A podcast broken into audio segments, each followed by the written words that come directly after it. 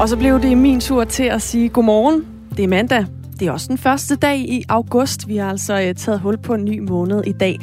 Og vi står klar herinde i studiet med en aktuel omgang Radio 4 Morgen til dig, hvor vi blandt andet skal tale om en ny anbefaling målrettet homoseksuelle mænd.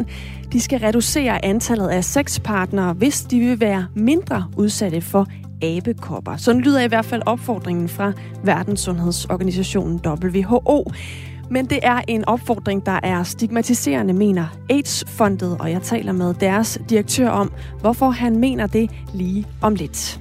Vi skal også forbi USA, hvor massive oversvømmelser allerede har kostet adskillige menneskeliv i den amerikanske delstat Kentucky. Det voldsomt vejr, som har plaget området, faktisk flere områder i landet i den seneste uge, og det er altså gået værst ud over staten i den amerikanske Midwest. Og oprydningsarbejdet her er rigtig svært, fordi vejret, det her voldsomme vejr, det ser ud til at fortsætte. Du kan høre seneste nyt i den sag fra en dansk journalist i USA klokken kvart i syv. Senere i dag, der bliver den 4,5 meter store næbval, som i går døde ud for kysten ved Vorså, fragtet med lastbil. Den skal til Aalborg Universitet, og her der skal den altså obduceres og undersøges. Det er en kuriøs sag, når sådan en øh, stor, sjælden næbval lige pludselig lander i dansk farvand. Og noget af det, man håber at få ud af den her obduktion, det er et svar på, hvordan sådan en næbval overhovedet ender der, hvor den altså nu er øh, endt her i Danmark. Det kan du høre mere om om en øh, 20 minutters tid, og vi skal altså ret vidt omkring i løbet af den her Radio 4 morgen denne mandag, hvor jeg hedder Anne Philipsen og glæder mig til at være i selskab med dig.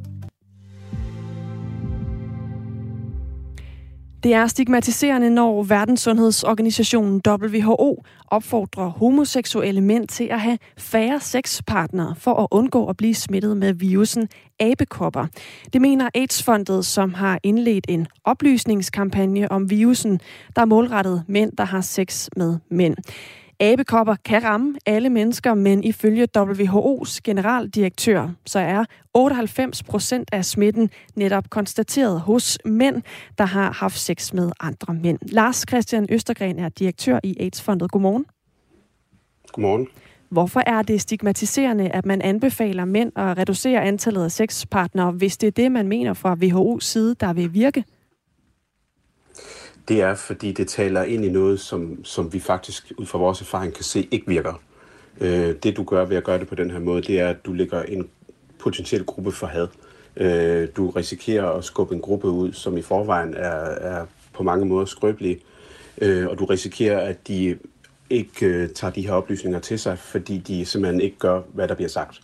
Og det er ikke fordi, de er dårlige mennesker, det er simpelthen fordi, at vi kan se både i forhold til unge mennesker under corona og generelt befolkningen under corona, at vi lytter ikke til den slags råd.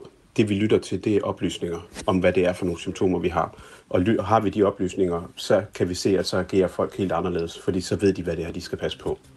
Vi så under corona, at, at antallet af sexsygdomme generelt steg, på trods af, at vi alle sammen havde fået at vide, at vi skulle gå hjem, se færre partnere og isolere os selv. Så endte det faktisk alligevel med, at antallet af sexsygdomme steg, så vi kan se, at det virker ikke, de råd. Men er det det samme at lægge en gruppe for had, og så komme med en konkret opfordring på et område, hvor man er interesseret i jo sådan set også at øh, hjælpe de mennesker, der kunne være i risiko for at få abekopper? Altså er det det samme at lægge folk for had, og så bede dem om at have færre sexpartnere? Vi, det vi kan se fra tidligere, altså nu ser vi jo tilbage helt tilbage fra HIV og AIDS i 80'erne og 90'erne, hvor man også var ude og tale om, at, at det her det jo dengang også var noget, der ramte homoseksuelle mænd især. Øh, og det er jo et fakt, det ved vi jo i dag, at det var sådan, det var. Øh, men det gjorde jo dengang, at, at der var folk, der ikke turde at holde i hånd med en, der var HIV-positiv, eller kysse en person, der var HIV-positiv, eller generelt, at der i det hele taget blev skabt en angst, som mange med HIV stadigvæk kæmper med. Øh, så det her med at, at pege en speciel målgruppe ud, det tror jeg simpelthen ikke på, at det er rigtigt at gøre. Øh, på trods af, at vi godt ved, at, at lige nu kører det i de her cirkler omkring homoseksuelle mænd, men det er jo en sygdom, som kan ramme alle. Og du kan også risikere at skabe en falsk tryghed ved andre, øh, end, end mænd, der har sex med mænd, fordi så tror man måske, at man ikke kan få den her sygdom, og det kan man altså godt. Har I hos jer hørt nogle konkrete eksempler på, at folk har oplevet, efter at vi har begyndt at tale om abekopper, at øh, de er blevet stigmatiseret af, af den grund? Det har vi kunne se på sociale medier. Altså det her med, at når folk læser noget om abekopper, så kommer der nogle, nogle ting frem i folk, når de går ind i kommentarsporet og begynder at kommentere på det, som faktisk ikke er rigtig rare. Øh, og det, det er ting, som vi faktisk nærmest ikke har set siden 80'erne, hvor HIV rasede. Altså det her med for eksempel at snakke om, at man bare skal sende alle mændene ud på en øde ø, fordi så er der ingen, der bliver smittet af abekopper. Jeg fik så sent som i går aftes en besked fra en person, som jeg ikke kender på Facebook, som foreslog, at vi kunne bare bruge den her øde ø, hvor vi skulle have sendt alle flygtningene ud, der skulle ud af Danmark, til alle de homoseksuelle mænd nu, fordi så er de ligesom isoleret, og så kan, når de er færdige med habekopper, så kan vi sende alle flygtninge derud igen. Så det er den retorik, der begynder at køre nu, og det skal vi passe rigtig, rigtig meget på. Det er jo altså øh, WHO, der er kommet med den her opfordring. Den kom de med i, i sidste uge, som skal inddæmme smitten med øh, abekopper. Helt konkret så lyder opfordringen altså på, at homoseksuelle mænd reducerer mængden af sexpartnere, og så anbefaler de også, at man udveksler kontaktoplysninger, så man kan opspore smitten, hvis man skulle øh, blive ramt. Lars Christian Østergren, altså direktør i AIDS-fondet, er du uenig i WHO's anbefaling om, at man skal reducere antallet af sexpartnere i den her situation? Det er jeg. Øh, fordi, som jeg sagde før, jeg tror ikke, det er vejen frem. Jeg tror, det er vigtigere, at vi får oplyst om, hvad det er for nogle symptomer, som abekopper går ud på. Fordi det, vi kan se fra tidligere, det er, ved målgruppen de konkrete symptomer, så kan vi se, at så er de faktisk ret ansvarsfulde omkring det her. Altså går vi ud og fortæller, hvad det er for nogle symptomer, de her mænd skal være opmærksom på, altså hvad det, hvordan æbekopper ser ud, hvordan det agerer, når du eventuelt er blevet testet positiv for det, øh, så er vores erfaring faktisk også fra vores klinikker, som vi driver i AIDS-fondet, at, at så er folk faktisk meget ansvarlige, og så går de hjem og isolerer sig selv og passer på og sikrer, at de ikke smitter andre. Men, men det, der er vejen frem, det er simpelthen at oplyse dem om, hvad det er for nogle symptomer. Det er ikke vejen frem at gå ud og begrænse folk på den måde. Vi har fået en sms. Det tror jeg, folk selv finder ud af at gøre, hvis det er det, der er, er, er muligt. Undskyld, jeg lige afbrød det her. Vi har fået en sms fra Alexander øh, på 30 fra Silkeborg, der har skrevet ind på vores øh, telefonnummer 1424. Der kan man jo altså sætte inputs ind til programmet øh, morgen igennem. Han skriver, at det er selvfølgelig ikke stigmatiserende. Det er klogt, for hvis homoseksuelle ikke ved eller forstår, at de er målgruppen for at få smitten, så går det jo først galt. Og han skriver også, at kvinder føler sig vel ikke stigmatiseret over at få brystkræftscreeninger, selvom mænd også kan få brystkræft. Men kvinder får så brystkræft i 98 procent af tilfældene. Så altså en, øh, skriver Alexander ind på sms'en her. Så Lars Christian Østergren jo et, et øh, argument her om, at det her jo i virkeligheden bare handler om at få udbredt kendskabet på, en, øh, på et område, hvor øh, det er relevant for dem, der får øh, beskeden. Men det mener jeg bare ikke er den rigtige måde at gøre det på. Jeg mener, det er vigtigt at gå ud og fortælle, hvad det er for nogle symptomer, man kan få. Øh, fordi det er det, du skal passe på. Du kan også risikere at få abekopper fra en person, du er sammen med. Altså, den behøver ikke at være 100 personer, du er sammen med, eller 30 personer, eller 10 personer.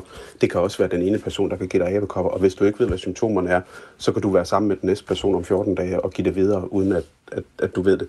Så symptomerne er altså vigtigere at kende end, end antallet af sexpartnere. Fordi kender du symptomerne, så handler den enkelte derefter. Det er jeg helt sikker på. Det kan vi jo se fra andre tilfælde af sexsygdom. Ja, fordi hvor, hvor ved du fra, at det lige præcis er det, der vil virke, og det andet ikke kommer til at virke? Det kan vi se fra, fra de erfaringer, vi har haft. Altså, vi har erfaringer helt tilbage fra 80'erne og 90'erne med HIV. Øh, og det er jo det, som vi stadigvæk taler med folk om, når de kommer ind til os og bliver testet for for eksempel HIV. Hvad det er, de skal være opmærksom på. De skal huske at bruge kondom. De skal huske at blive testet jævnligt. Og vi kan faktisk se, at i løbet af, af årene, så falder antallet af HIV-tilfælde rigtig, rigtig meget. Og vi er faktisk der, hvor vi er omkring 2030, har vi ingen nye HIV-tilfælde i Danmark, fordi folk passer på, og fordi de kender symptomerne, og de kender, hvordan de skal passe på den her virus. Og det er det samme med æbekopper. Altså hvis folk er oplyst, så kan vi se, at så, så agerer de altså ansvarligt. Men det handler om, at de ved, hvad det er for nogle symptomer, det drejer sig om. Så lød det fra øh, Lars Christian Østergren, direktør i AIDS-fondet. Tak, fordi du var med her.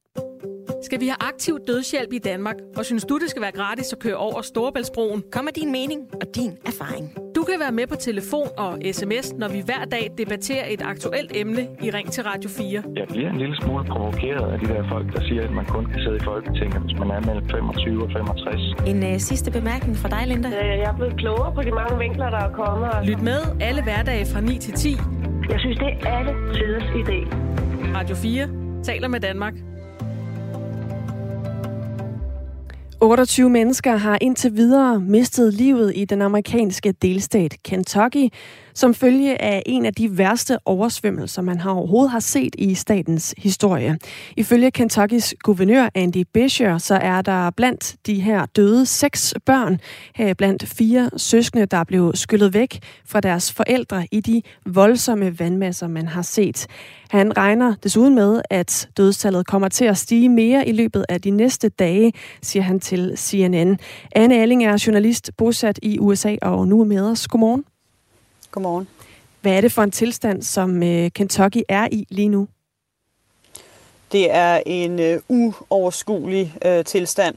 Hvis man prøver at forestille sig det her område, hvor de her massive øh, regnmængder altså har, har væltet ned, det er i det østlige Kentucky, op i bjergene, altså nogle øde steder i, øh, i dale, øh, stejle områder, hvor folk bor øh, langt fra hinanden. Infrastrukturen i, forhold, øh, i forvejen er dårlig. Husene måske ikke lavet af de bedste materialer, og det her øh, område er altså nu blevet ramt i torsdags af næsten 30 cm vand, og i dag der er der i nogle områder faldet mere end 10 cm vand oven i de i forvejen oversvømmede områder. Det er områder, som nu er, har mudderskred, og altså huse, som, som ligger i vand helt op til taget. Øh, det er meget, meget uoverskueligt. Derudover så er det delt ud over 14 counties, altså et kæmpe, kæmpe stort område, som man nu prøver først at få overblik over, og så altså finde ud af, hvordan man, øh, man får hjulpet på den rigtige måde. Det kan jo være svært helt at forestille sig, hvad for nogle skader sådan en, en vandmængde kan gøre. Altså, hvad er det for nogle skader, man ser nu?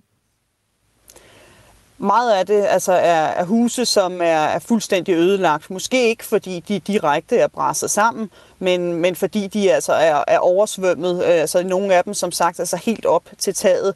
Oversvømmet af vand, men også af mudder. Altså de her mudderskred, som kom efterfølgende af regnen, har været meget, meget voldsomme. Så det er billeder øh, af folk, der sidder med alle deres egne dele badet ind i mudder. Nogle steder øh, er vandet så småt ved at, at fortrænge igen, men det, der ligger tilbage, øh, er ødelagt. Mange huse, som simpelthen også bare er kuret hen ad grunden, biler, der er kuret væk, øh, bi, øh, træer, som er væltet oven i hinanden. Så, så det er altså en, en, en kæmpe, kæmpe katastrofe, som vi også hører guvernøren sige. Og guvernøren, som også altså, klart og tydeligt siger, at man slet ikke har overblik endnu over øh, omfanget af situationen. Nej, fordi hvordan forsøger myndighederne lige nu overhovedet at få styr på de her oversvømmelser, når man står i en situation, hvor man faktisk ikke ved, hvad omfanget er, og måske heller ikke, øh, ja, ja dødstallet kender man jo faktisk heller ikke endnu? Altså man har sendt øh, redningsberedskab ind så hurtigt man kunne. Øh, det værste regn ramte øh, torsdag nat, natten til, til fredag. Efter det har man så forsøgt både med lokale redningsfolk, Nationalgarden er blevet sendt ind, den er i øvrigt blevet fordoblet antallet af Nationalgarde, der er blevet sat ind i Kentucky i dag. Derudover er der også blevet sendt hjælp øh, føderalt, og endelig så er der et hav af frivillige, som kommer fra nabodelstaterne, blandt andet her fra nabodelstaten Tennessee, øh, hvor jeg er, som altså ligger lige på grænsen til Kentucky.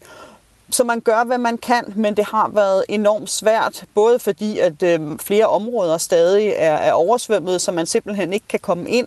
Meget redningsarbejdet er blevet nødt til at foregå med, øh, med helikopter, fordi man simpelthen jo ikke kan, kan køre til, til stederne. Og så endelig, altså så er det ikke stoppet med at regne. Det har regnet voldsomt i dag. Der har været sådan nogle flash flood warnings, altså stormflodsadvarsler i flere af de her områder, fordi at regnen simpelthen har silet ned igen i dag. Øh, og det har gjort det rigtig svært for, øh, for redningsfolk øh, og frivillige at komme frem med hjælp. De her oversvømmelser startede den 26. juli i Kentucky, og øh, dagen efter så faldt der 260 mm regn. Det svarer altså til fire måneders regn i Danmark, vurderer øh, meteorolog ved TV2-været Sebastian Pelt. Og Kentucky er ikke den eneste stat, der har kæmpet med de her vandmængder. Også øh, staten Missouri og storbyen Las Vegas i Nevada har oplevet lignende regnmængder. Hvorfor har oversvømmelserne så voldsomme konsekvenser, som vi ser, de har i et jo ellers velfungerende land som USA, Anne Erling? Specifikt for Kentucky, så handler det især om, hvad det er for et område, det har ramt. Det er ikke en øh, storby med god kloakering, tværtimod. Altså det er nogle, øh, nogle meget sådan fjerne, mange af dem øde områder, som har gamle huse, dårlig kloakering, øh, dårlige veje, dårlige broer. Øh, I en kommune er der 50 broer, der simpelthen er enten øh, sådan lidt smadret, nogle af dem fuldstændig smadret. Og det gør altså, at, at selvom at man man har altså redningsfolk, øh, mennesker nok måske til at komme ud og prøve at hjælpe de her folk, jamen så er det så stort et område, som er ødelagt, som i normal, øh, på, på normale hverdag allerede øh, er svært at komme til. Og derudover, jamen, så er det også nogle områder, hvor man faktisk ikke normalt helt har overblik over, hvor mange der bor. Øh, så det gør det enormt svært ligesom at holde styr på, hvor mange der egentlig er savnet. Det er et tal, som man, som man slet ikke kender lige nu. Så, så selvom jo, det er et velfungerende øh, vestligt land, USA, og der bliver sendt hjælp både fra, fra den føderale regering og også på lokalplan, øh, også fra en række, altså helt almindelige borgere, der kommer op for at hjælpe, så er det bare så stort et område, øh, som er enormt dyrt og enormt besværligt at skulle øh, genopbygge igen. Du har jo fulgt øh, den her sag, den her øh, oversvømmelse meget, meget tæt. Hvad er det for nogle vidnesbyrd, vi hører fra de mennesker, der lige nu står midt i den, eller som har et hus, der står i nogle vandmasser, som er øh, svære at forestille sig? Vi hørte lige, som du også fortalte her i starten, denne her fuldstændig forfærdelige historie om de her fire søskende, øh, som, som druknede. Øh, det er næsten ikke til at begribe, men det var et, forældrene og deres børn, som flygtede op på taget, da regnen faldt her øh, faldt om natten, altså natten til fredag. De sad op på taget, og så kom den her altså efterfølgende flodbølge, og simpelthen bare rev børnene væk. Forældrene kunne intet gøre. Øh, fire søskende, som så efterfølgende blev, blev fundet omkommende øh, et stykke fra huset. Det er nogle af de fuldstændig forfærdelige historier, som kommer sådan løbende, eftersom man begynder øh, at, at finde både omkomne, men også overlevende. Der er også gode historier. Øh, der er en, en 98-årig kvinde, som øh, der cirkulerer et billede af hende lige nu på, øh, på sociale medier, hvor hun sidder inde i sit hus, simpelthen som er fuldstændig oversvømmet i sådan noget muddervand, og hun sidder øh, alene øh, og kunne ikke komme ud øh, af sit hus. Men der var så en, en mand, som man faktisk ikke øh, kender navnet på endnu, som var svømmet ned gennem gaderne og havde hørt hende råbe om hjælp, svømmet ind i hendes hus og reddet hende ud af huset. Det viser også, hvordan altså, at lokale øh, selv har ageret redningsfolk, og altså i nogle tilfælde direkte har reddet hinandens liv. Det er tit i sådan nogle situationer, at man øh, møder hverdagens helte i virkeligheden også, at de her historier de kommer frem. Det kan jo være lidt svært at forholde sig til, fordi vi herhjemme er meget vant til, øh, når der bare er noget, der minder om en øh, hård blæst på vej til Danmark, så bliver vi advaret i stor stil og får besked på at gardere os osv. Har der ikke været nogen advarsler på forhånd siden, at så mange har kunnet strande i det her voldsomme regnvejr? Jo, det har der. Altså, det er helt normalt, at øh, man får sådan nogle flash flood warnings på sin telefon. Det gør jeg også selv her i Tennessee, hvor jeg bor altså bare et par timer fra, hvor vi også har haft voldsomme øh, mængder regn. Så der kommer tit sådan nogle øh, dinglende beskeder ind på telefonen om, at nu øh, kommer der voldsom regn, og der er, og der er risiko for altså efterfølgende sådan stormflod.